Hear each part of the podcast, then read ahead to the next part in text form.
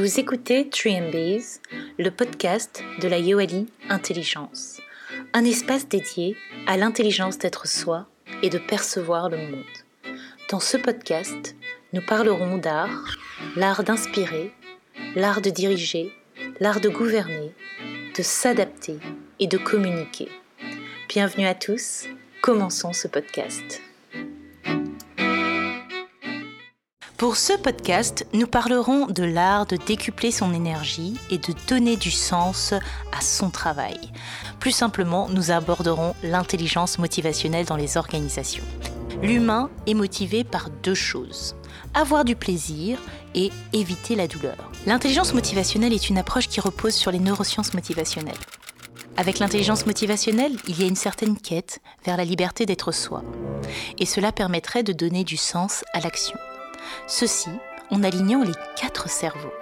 Le cerveau gauche, siège des mots et de la logique, le cerveau droit siège des schémas et des symboles, le cerveau médian siège des émotions et le cervelet qui concerne toutes les stimulations physiques. Ainsi, pour motiver quelqu'un, il faut donc qu'il y ait une raison, une vision et être à l'écoute de ses sentiments. En bref, l'intelligence motivationnelle serait donc la capacité de déclencher, renforcer et maintenir la motivation dans le temps. La Yoeli Intelligence intègre les neurosciences motivationnelles à l'intelligence économique en vue de rechercher la pleine puissance. Il s'agit ici de la puissance dans son sens de se donner pouvoir et permission. Ce podcast s'articulera sur l'impact de l'approche managériale sur la motivation des équipes et des membres d'une équipe. Premier constat concernant l'approche managériale. Les systèmes traditionnels de récompense-punition sont devenus obsolètes face aux besoins actuels. L'ère industrielle a imposé un modèle de management basé sur des objectifs débouchant sur des récompenses financières. Il s'agit du système de motivation 2.0 issu du 19e siècle qui s'inspire de l'organisation scientifique du travail inventée par Taylor. C'est ainsi que la plupart des entreprises continuent à ce jour à stimuler la motivation de leurs employés. Toutefois, cette méthode est-elle toujours pertinente? L'expérience suivante a démontré les limites de la motivation financière pour optimiser la performance. Le problème de la bougie de Carl Dunker. Le problème de la bougie est un test cognitif classique en entreprise pour sensibiliser ses employés à la recherche de solutions en équipe. Dans ce cadre, le groupe est placé dans une pièce où se trouvent une bougie, des allumettes et une boîte remplie de punaises qui sont posées sur une table. L'objectif est de fixer la bougie allumée au mur sur un tableau de liège sans que la cire ne coule sur la table. La solution attendue est de vider la boîte de punaises et d'utiliser ces punaises pour fixer la boîte au tableau et de fixer la bougie dans cette dernière. Cet exercice a pour but d'inciter les personnes à dépasser leurs préjugés fonctionnels. En détournant la boîte de sa fonction initiale, à savoir contenir les punaises, les participants font preuve de créativité et d'ouverture d'esprit pour résoudre un problème.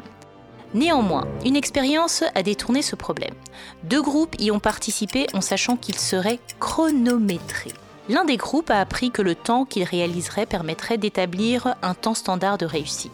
L'autre groupe pensait que s'il était performant, il pourrait recevoir une récompense financière.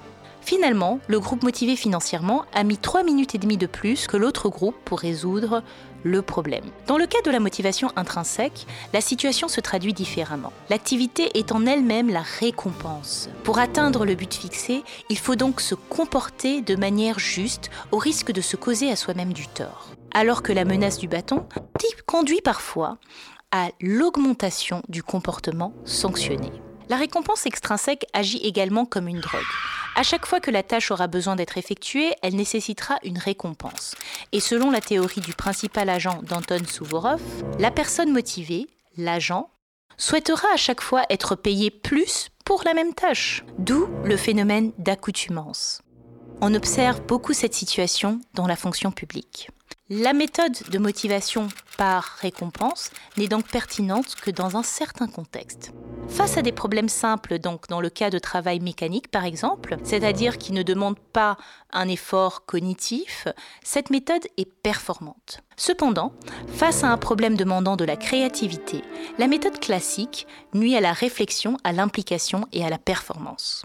Or, grâce à l'informatique et à l'automatisation, le monde s'est affranchi des tâches répétitives à faible valeur cognitive. Les employés sont désormais confrontés à des tâches bien plus complexes. Par conséquent, ils ont besoin d'un profond changement dans les méthodes de management. D'autres récompenses non matérielles sont également possibles dans le cadre d'un travail créatif. Complimenter, faire des feedbacks positifs, augmente la motivation intrinsèque du travailleur. De la même manière, la récompense peut tout simplement consister à donner une information utile ou valorisante. Deuxième constat concernant l'approche managériale, il s'agit de s'appuyer sur les besoins psychologiques de l'humain.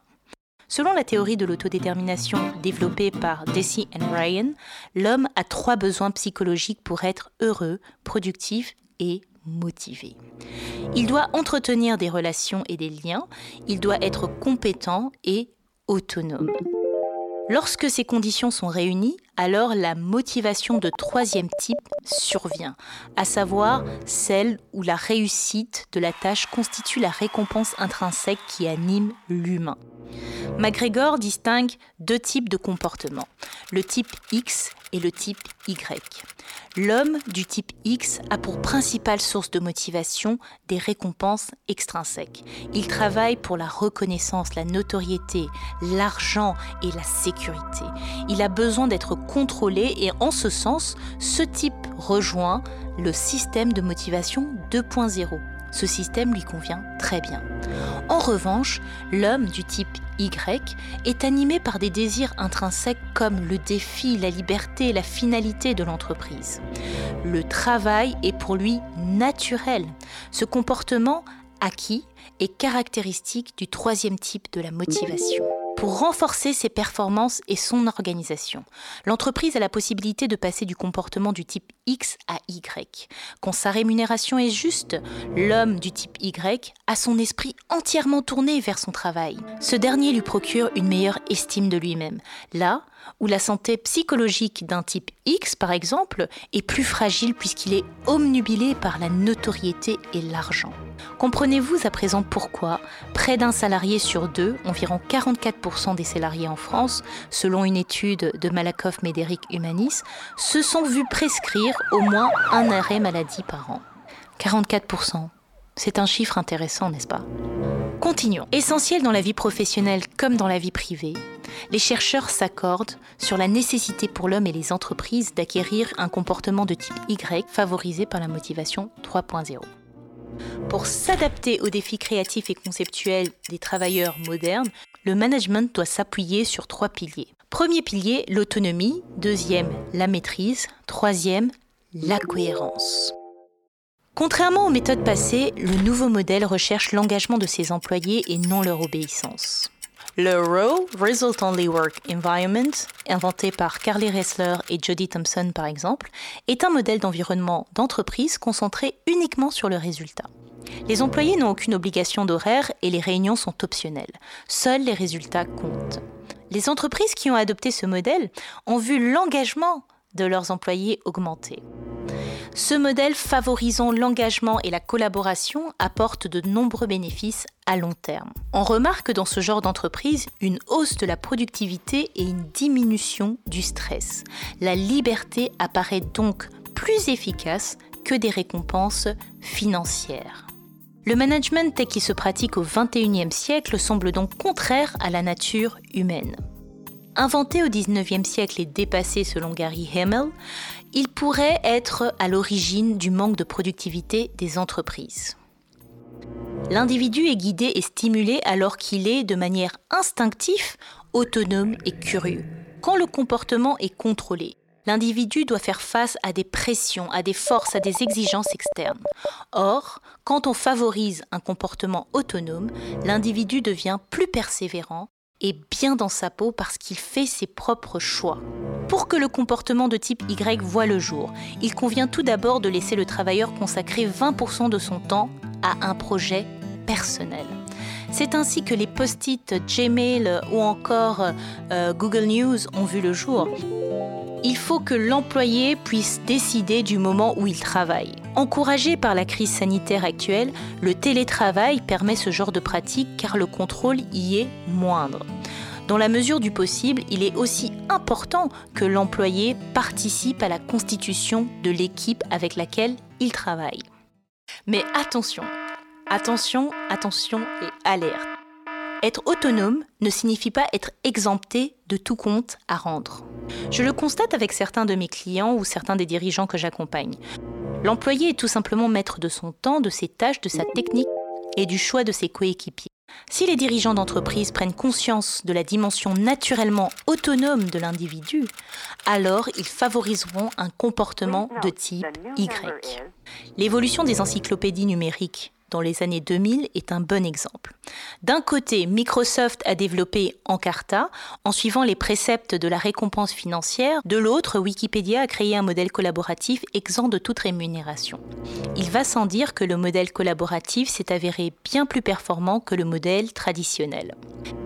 Le second pilier sur lequel repose la motivation 3.0 est la maîtrise. Le désir d'être toujours le meilleur, d'apprendre de ses erreurs et de progresser dans l'adversité rend possible la quête de la maîtrise. C'est un réel catalyseur de motivation. Au XXIe siècle, la concurrence est rude. Les entreprises ont besoin d'individus adaptables et curieux, qui savent expérimenter et trouver des solutions novatrices.